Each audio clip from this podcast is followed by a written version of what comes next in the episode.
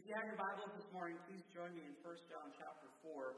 While I didn't use the scripture with the little guys this morning, this is the text that I got this idea from. As we read the scripture together, you'll see why I didn't focus on the words of the text with the little ones and rather kind of summarize it as the big idea that God's people listen to God. One of the most challenging passages in the Bible right here. And so that was my effort to try and keep things as clear and as simple uh, and as memorable and as helpful for our little ones. But with you guys, we're going to dig a little deeper. Uh, 1 John chapter 4, beginning in verse 1. Dear friends, do not believe every spirit, but test the spirits to determine if they are from God, because many false prophets have gone out into the world. Dear friends, don't be gullible. Chapter 4, verse 1. How many of you know that sometimes as people of faith, we can be taken advantage of? How many of you know that as people of faith, sometimes you get phone calls and opportunities uh, and questions that are not helpful? Uh, they are people who are trying to take advantage of the fact that you've made decisions of faith. They know that you've made decisions of faith, and therefore you're supposed to act a certain way. And sometimes people like to take advantage of Christians because they know that we're not supposed to scream and shout or tell them to get lost in a way that's mean. And John is well aware of this, and he wants to protect his listeners. He wants to protect his readers. He's pastoring a church in Ephesus at the time that he's writing First John, and he's telling them, Dear friends, don't believe every spirit. Also, sometimes as Christians, we get very excited about hearing from the Spirit when honestly, it's just a thought that we had. And then we decide to put God in front of it and it can become kind of a controlling thing in the church, right? I had an idea. I had it while I was praying. I had it while I was reading my Bible. I had it while I was going for a walk. I had it while I was thinking about God. And it's a way for me to control you now. And it's from the Holy Spirit. And because you're a Christian, you're a good person, you're going to listen to me right now. And that can get really weird, really fast. And some, sometimes that happens to people of faith. John says that is not the way it's supposed to be. That we are supposed to test the spirits to determine if they are from God, because many false prophets have gone out into the world. John is well aware that sometimes people try to take advantage of the kindness that comes from making decisions of faith, much like the decisions that we have made. Verse 2. So John's going to explain to us how to test the spirits, how to test the thoughts of someone who's trying to say, I have heard from God? How do we discern that a person has actually heard from God or not? This is how you know the Spirit of God. Every spirit who confesses that Jesus Christ has come in the flesh is from God. Verse 3 But every spirit who does not confess Jesus is not from God. This is the spirit of the Antichrist. You have heard that he is coming, and he is already in the world now please understand that this is not a, a pat formula that now, oh, great, we just told all the false teachers how to come off as a true teacher because all they have to say is that I believe that Jesus came in the flesh. And now everything I say you have to do. That's not what this is about. We have to dig a little bit deeper into what John is talking about here. What does he mean? What is the importance? What is the relativity to? Why do we care? Of all the things that John could have said, here's how you know someone is preaching or teaching or leading or directing or talking with the Spirit of God in them and not in a manipulative, controlling, or potentially evil way. There's a lot of things he could have said right there, but he focuses on the fact that Jesus came in the flesh. That's where he dwells. And so, what he's not giving is a rote formula that every pastor is supposed to say, or every false teacher is supposed to say, and now you're supposed to trust them. This is not something that we just do didactically. This is something we're supposed to dwell on, understanding that John could have said a lot right here, but he focuses that if we're to discern the truth, it has something to do with the fact that Jesus came as a human. He came in the flesh from God. He is the God man. John does not focus on Jesus' divinity. It's kind of assumed, it's kind of implied, it's kind of understood. But there was a teaching going around that Jesus hadn't actually come as a human being, that that was too limiting for God, that there's no way that God would have humbled himself that way. And so it's causing some people to stumble, and so some people were preaching that Jesus was just a spirit and did not come as a human being. John says this is the heart of the Antichrist, and we need to understand why. Why does God care so passionately that is reflected in his word through the Apostle John that we have to that the message of Christmas is the message that discerns whether or not someone is preaching the truth or not. If you don't believe and preach and teach and understand that He was born as a baby during the time of Caesar Augustus and that He was raised in a normal, typical, poor Jewish household as a tradesman, as a tekton, as a carpenter, that you don't understand the power of the gospel. Why is the humility of Jesus Christ core of the truth and the power of the gospel? Again, this is a powerful passage and one of the deepest mysteries that we could possibly wrestle with. And just for the sake of time, I'm going to give three big ideas of why it is so important to God that his son came as an actual human being. The first thought that for us to perceive God's love, it's got to come from another human being. For us to have the truest experience, for us to really understand that we serve a God that empathizes with us, we have to have a human being to relate to. Otherwise, we're just overcome with awe. We're overcome with gratitude. We're overcome with a sense of our sin. We're overcome with a lot of things in the face of a powerful God, like a volcano, like a lightning strike, like a tidal wave. But the one thing we don't understand through those forces, those representatives of power of God, is His love. We just don't. It is the heart cry of God that His creation would seek Him and love Him, do so, He came as a human being. For us to understand God's love the best, we have to relate to a human. It's one of the ideas behind the importance of the incarnation or the humanity of Jesus Christ. The second big idea why did Jesus come as a human? Because we need to be discipled, we need to be mentored, we need to be taught, we need someone to lead us. Paul says in Romans that the law led us for a time, but what the law led us to was a realization of our sin, which was a trap, because now we are trapped by the sin. The more we understand the law, the more we are discipled by the law, the more we are taught by the law, the greater our sense of our own conviction is, which is the first step of the gospel, but it's also hopeless. We need a person who is the perfect embodiment of the law to teach us and to lead us, understanding that we are and we will never perfectly fulfill the law, but we are to walk in its way. Only a human can lead us in that way. Only a human can lead us. And so, for us to be perfectly loved and for us to be perfectly discipled, we have to have someone like Jesus, the perfect God man. This is what John is saying. If people are teaching you a gospel that don't talk about the love of God wrapped in flesh so that you can understand it, they're a false teacher and they have something they want to sell you. If they're talking to you about the importance of the law, but they don't point you to Jesus who perfectly completed the law, they're leading you into a trap of guilt.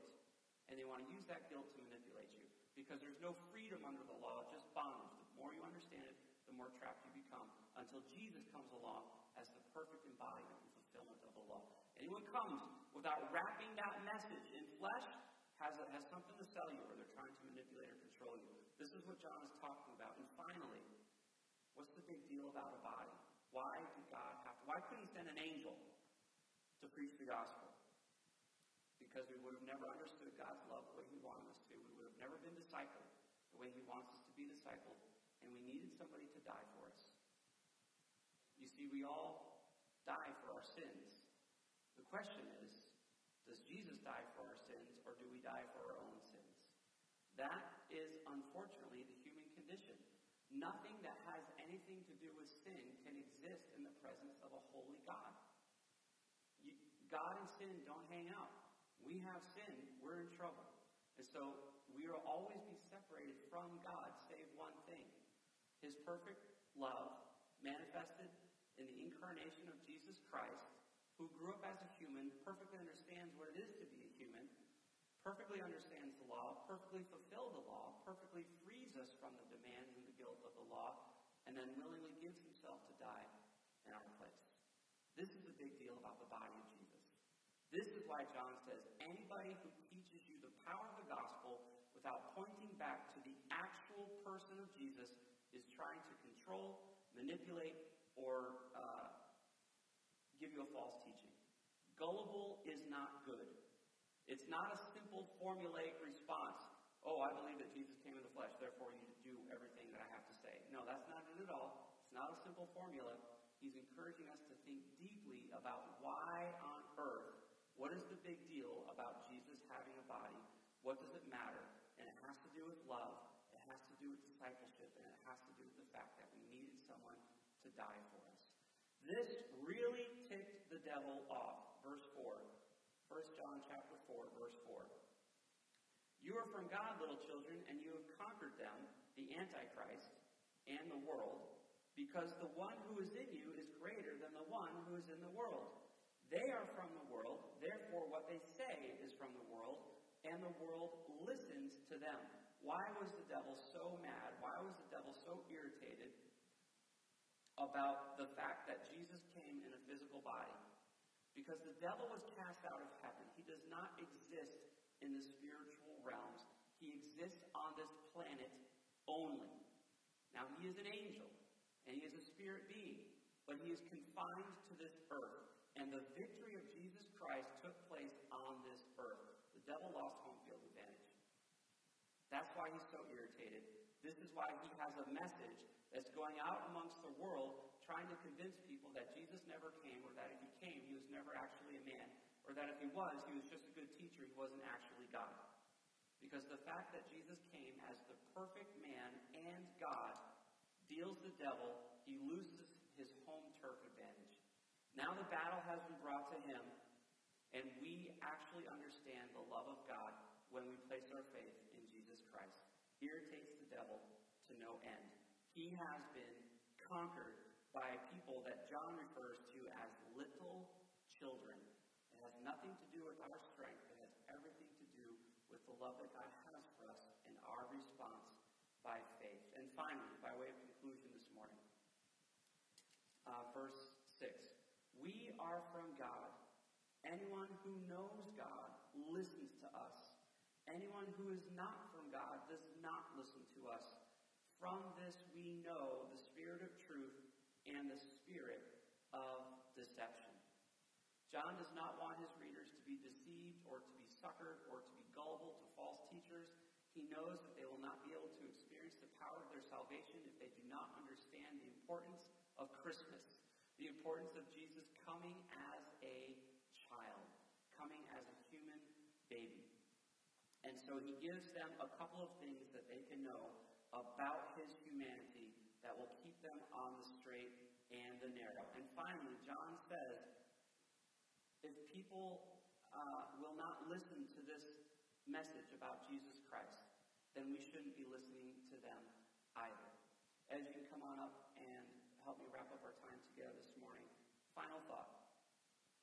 So, for us today, by way of practical application, God's people listen to God. What does it look like when we see God speak, when we see God's people listen? What does it look like for us today? If we think we have heard the Lord and it doesn't involve loving somebody, it doesn't involve discipling somebody or being discipled or setting someone free from the burden of guilt from trying to keep a bunch of laws and rules. And if it doesn't involve dying to ourselves, we probably didn't hear from the Lord. We probably had a thought during our devotions.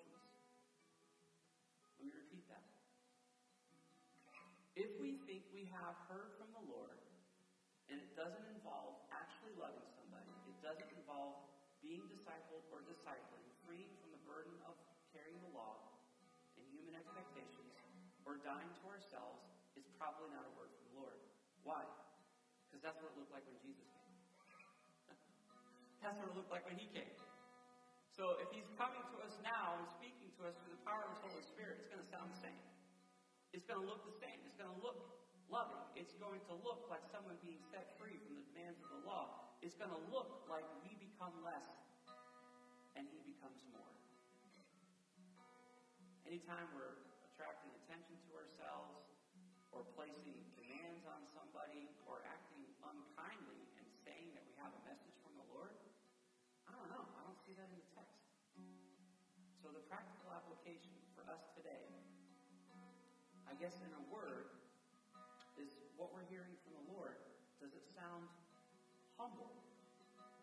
Does it sound like something He would have to complete in order for there to be victory? Is it something that we're able to attain with our own resources or our own wisdom or our own strength? Because we don't see Jesus operating that way ever in the New Testament. One final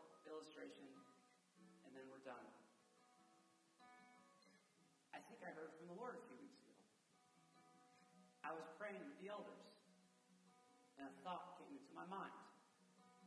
Test the spirits. I don't know if it's a good thought or not. So I shared it with the elders.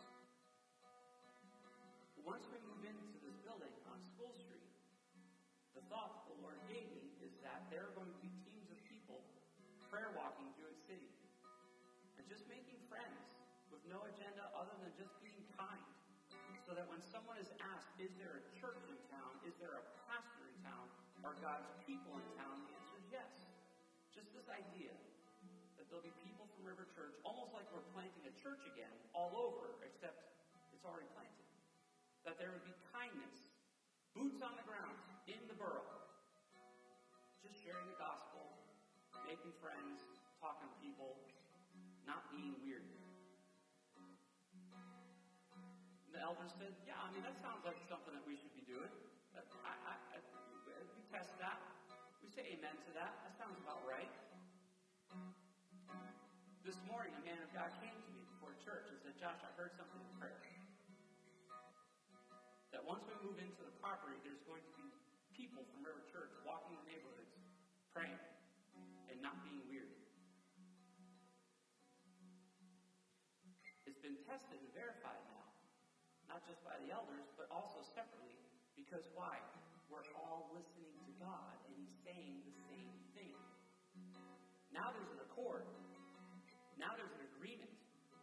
There's been a test applied to that word from the Lord. That's not written in the Scripture. That's something new. That's something for us. That's something that the Spirit is saying to us. Brothers, anyone who doesn't listen to us probably isn't listening to the Lord. If you think we're supposed to go onto that property and keep the doors closed and never visit people in the neighborhood, I'll tell you right now. You had a thought during your devotions, but it wasn't the right thought. Because that thought of continuing to evangelize Jewett City on our feet, humbly, patiently, kindly, not weirdly, it feels like love. People are being freed from their expectations of what they think God wants for their lives and we become less, and he becomes more.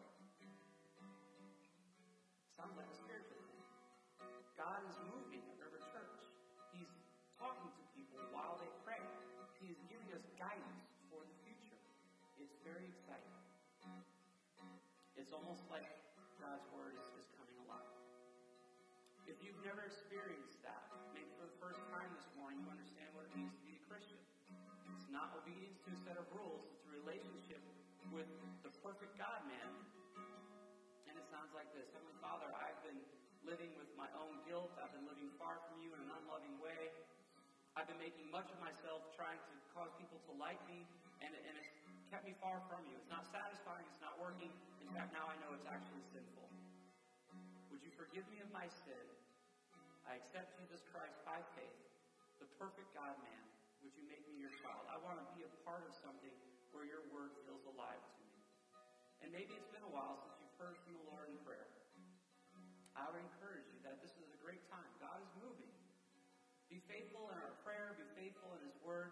Don't be afraid of those thoughts and ideas and images that come into your mind, but test them.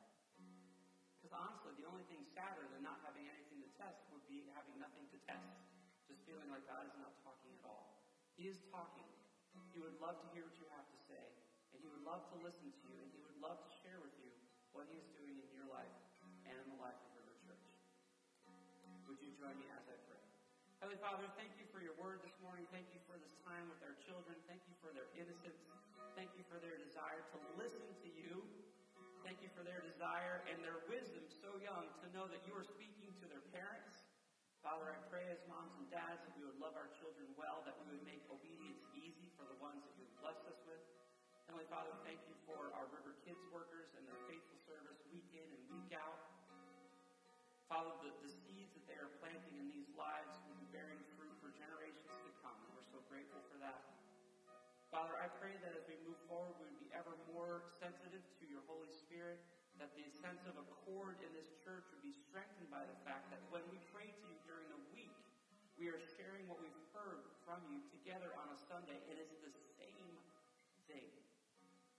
Father, would you give us increasing favor in town so that when the time comes that we can send teams out from River Church to just be kind, to just be boots on the ground, to share your gospel, to make friends as possible, to provide healing, to, to pray with people, that they would know that there is a God in eastern Connecticut, that they would know that there is a God in Griswold, that they would know that there is a God in Jewett City, because they can't avoid your kindness represented in your people. Father, we pray for that day.